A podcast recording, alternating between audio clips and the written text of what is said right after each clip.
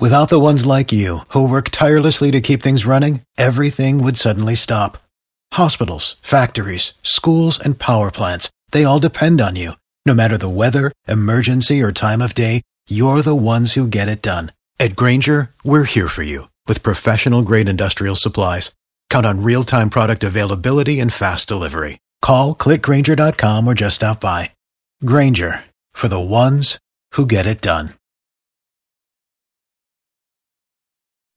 Because someone has to say it, and no one does it better than Anez says.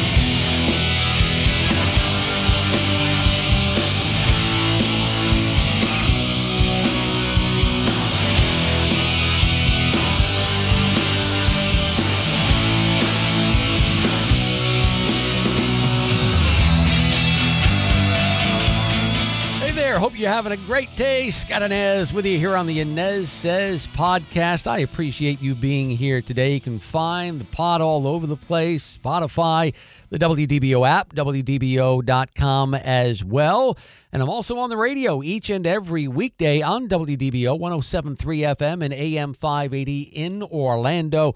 5 to 9 a.m. with Orlando's morning news. Again, thanks for being here today. With COVID 19 cases climbing here in Central Florida over the last month and a half or so, and with the Delta variant now raising its ugly head, we decided to have another chat with Orange County Mayor Jerry Demings this week on the podcast. I talked with the mayor about a number of topics, including the state of emergency in Orange County, the silver lining amidst all the bad news about the pandemic, and conserving water in Central Florida. Here's that conversation now. How are we doing right now in Orange County, Mayor? Well, uh, we're at a pivotal point, I believe. We're at the intersection of whether or not we take control of the virus and the spread of the or the transmission within our community.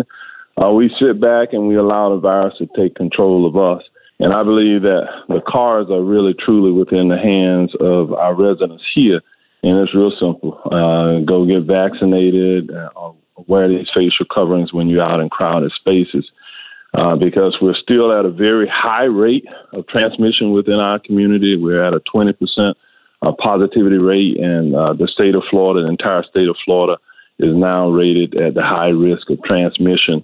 Uh, and so I, I don't believe we've quite seen the worst of it, but I believe that we're at this crossroads where uh, things are, may not uh, continue to to surge. I, I hope that this week uh, we begin to see these numbers come down.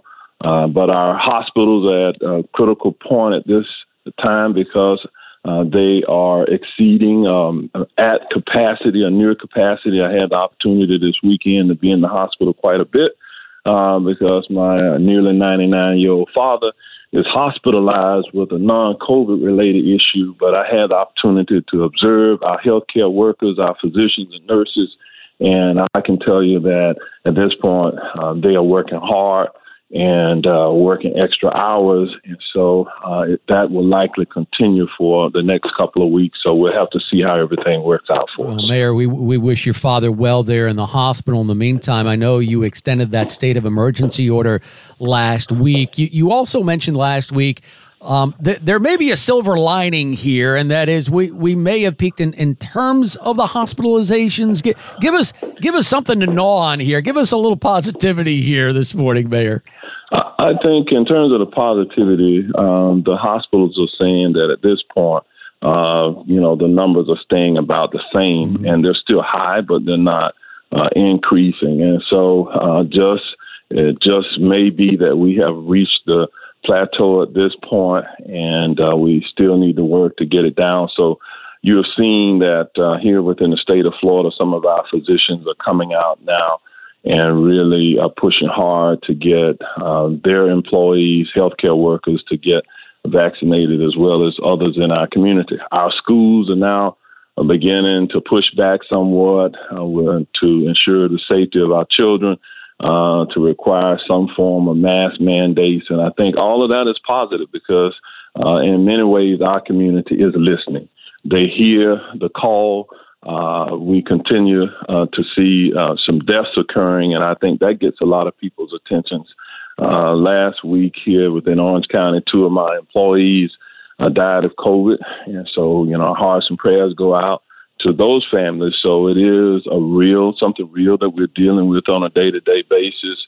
Uh, and so uh, while I am somewhat encouraged because I see an increased rate of vaccination within our uh, community, I do remain sometimes concerned uh, that we're not yet uh, picking up the speed at the rate that I like to see within our community. Uh, you heard last uh, Friday where uh, the City of Orlando and Orlando Utilities Commission made an announcement to ask people to cut back within the City of Orlando on, on water usage because uh, of the liquid oxygen that is needed to support those who are in critical care units uh, with COVID and other related uh, issues uh, all across the nation, there's been uh, a run on liquid oxygen. And so that is used to purify the water, uh, the potable water that uh, we drink.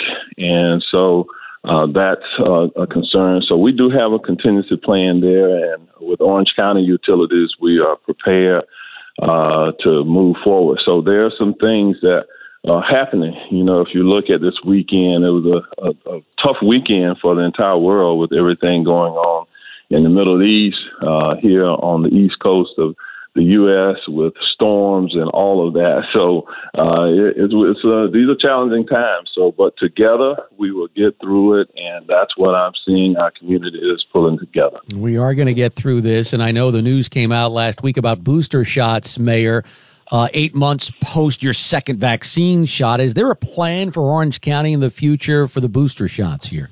Yeah, we're working on a plan now, and it's a matter of supply. We do not control the supply chain of the vaccine, but uh, the booster shots are currently available in our community. You primarily have to go through the retail pharmacies in order to get access to it, uh, and that is something that is happening um, uh, at an increasing rate here. Uh, I believe that uh, we're all standing by to uh, see if the uh, FDA approves the Pfizer uh, vaccine for permanent distribution today. Uh, so we'll see what that means because that puts the nation in a position where you likely will see additional mandates to, by certain professions to get vaccinated. So Orange County, where we are, we have over 192,000 people who have tested positive and uh, over 1,400 people who have died. And uh, we know from the testing of our wastewater treatment facilities, uh, uh we see the virus within our community still at alarming rates. Uh, but I will say at our wastewater treatment facilities, we're seeing the numbers begin to come down. Mm. Again, they're still very high, mm-hmm. but they're coming down, which uh, is a good indicator of uh, the rate of transmission um, and the presence of the uh, Delta virus uh, within our community. And thanks to Orange County Mayor Jerry Demings for the chat here on the Anez Sez podcast. I'm Scott Anez. That's going to do it for the pod today. You can hear me on the radio each and every weekday, 5 to 9 a.m. Orlando's morning news on WDBO 107.3 FM and AM 580 in Orlando. Outside of Orlando, just check me out there in the WDBO app. I'll see you next time.